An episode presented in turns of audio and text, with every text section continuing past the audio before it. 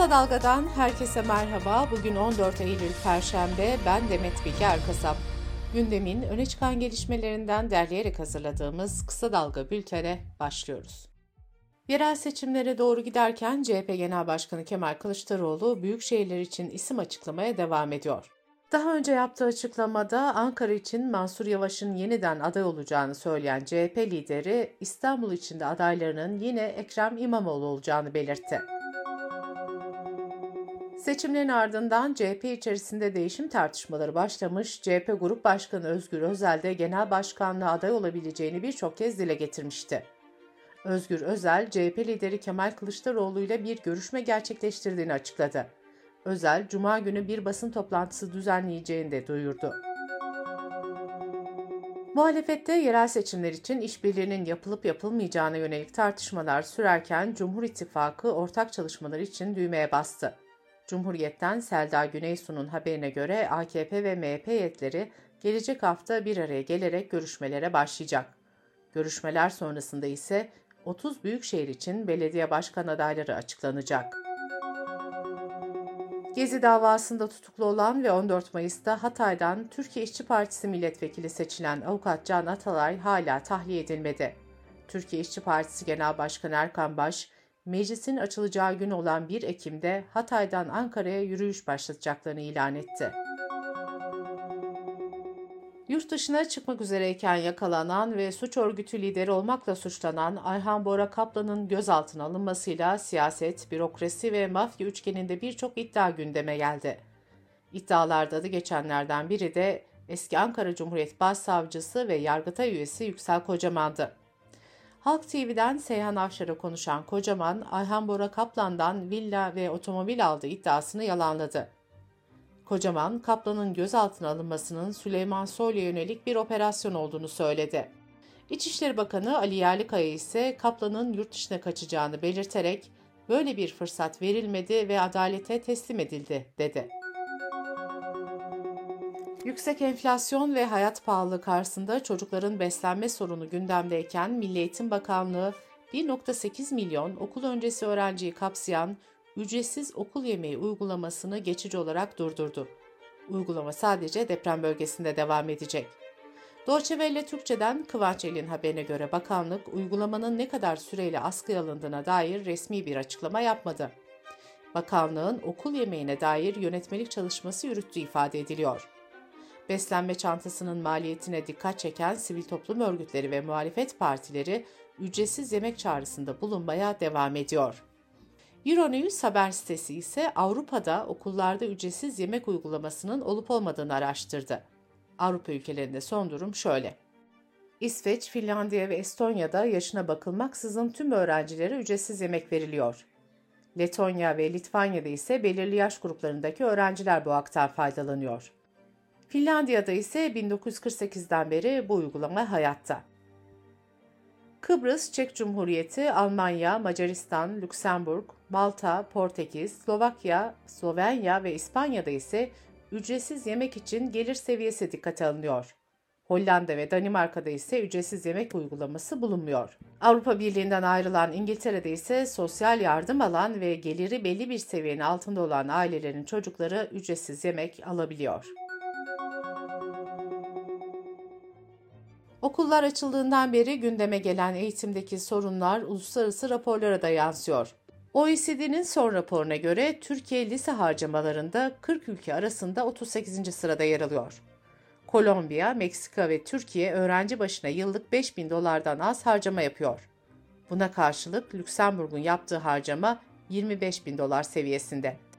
Diğer OECD ülkelerinde öğrenci başına yapılan yıllık harcamanın ortalaması lisede 11.400 dolar, meslek liselerinde ise 13.200 dolar civarında. Kadın Cinayetlerini Durduracağız Platformu Derneği hakkında açılan kapatma davası mahkeme tarafından reddedildi.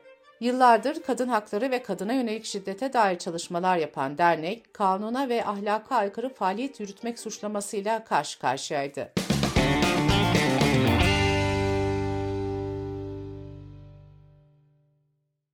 Kısa Dalga Bülten'de sırada ekonomi haberleri var. Döviz kuru ve petrol fiyatlarındaki hareketlilikle vergilere yapılan zamlar akaryakıt fiyatlarını da etkilemeye devam ediyor. Önceki gece yarısından itibaren motorine gelen zam pompa fiyatlarına yansıdı. Motorinin litresi İstanbul'da 40 lira 3 kuruşa, Ankara'da 40 lira 57 kuruş ve İzmir'de de 40 lira 75 kuruşa çıktı. Bir zam haberi de Netflix'ten geldi. Platform Türkiye'deki abonelik ücretlerine zam yaptı. En düşük paketin fiyatı 64 liradan 100 liraya çıktı. En yüksek paketin fiyatı ise 131 liradan 200 liraya yükseldi. Artış yüzdesi en düşük pakette %56 seviyesinde oldu. İstanbul'da da suya zam geldi. İstanbul Büyükşehir Belediye Meclisi'nde alınan kararla suya %25 oranında zam yapıldı. Merkez Bankası ihracatçıların finansmana erişimini desteklemek amacıyla reskont kredisinde günlük limitleri yeniden yükseltme kararı aldı. Günlük limit 1,5 milyar liradan 3 milyar liraya yükseltildi. Dış politika ve dünyadan gelişmelerle bültenimize devam ediyoruz. Avrupa Parlamentosu'nun Türkiye raporuna Ankara-Moskova ilişkileri damga vurdu.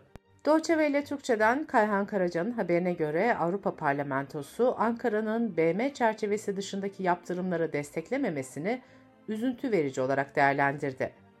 Raporda aralarında oligarkların da olduğu çok sayıda Rus vatandaşının Türkiye'de özellikle sahil bölgelerine yerleşmeye başladığına işaret edildi. Raporda Türkiye Rus sermaye ve yatırımları için sığınak hale gelmekten kaçınmalı ifadelerine yer verildi. Türkiye'nin nükleer santraller konusunda Rusya ile işbirliği de kaygı verici olarak nitelendirildi. Türkiye-AB ilişkileri için daha gerçekçi bir çerçeve talep eden Avrupa Parlamentosu, güncelleştirilmiş bir ortaklık anlaşması için komisyona çağrıda bulundu. Libya'nın doğusunu vuran Daniel fırtınası nedeniyle meydana gelen sel felaketinde bilanço her geçen dakika ağırlaşıyor.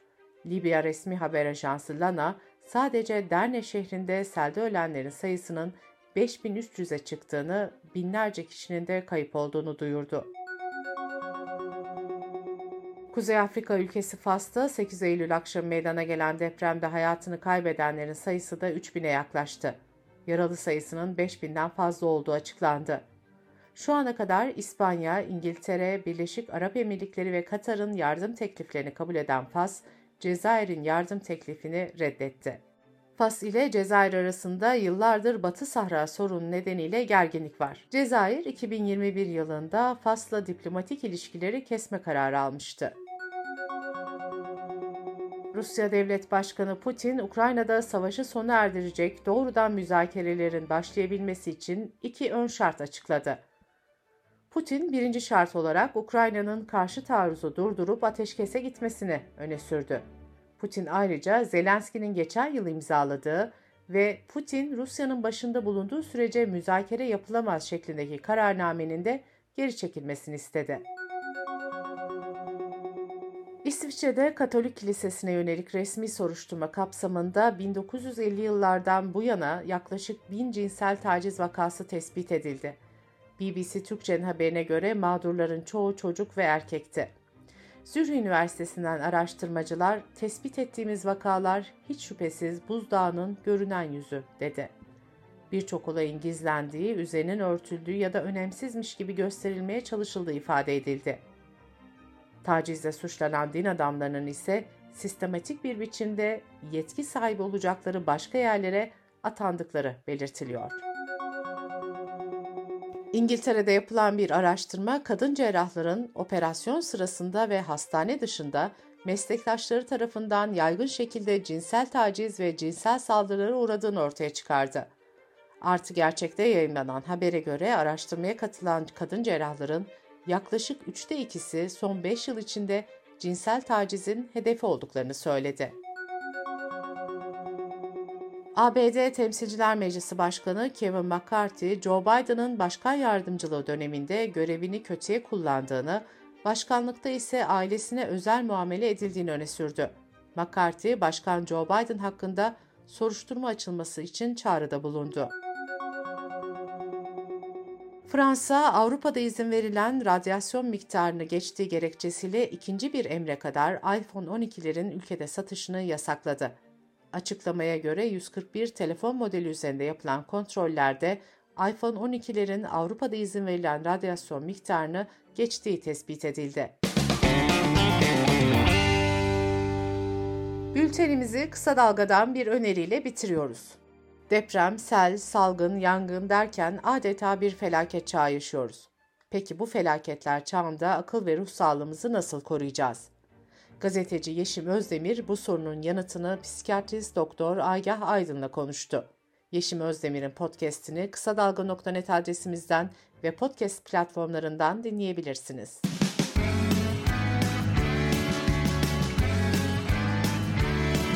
Kulağınız bizde olsun. Kısa Dalga Podcast.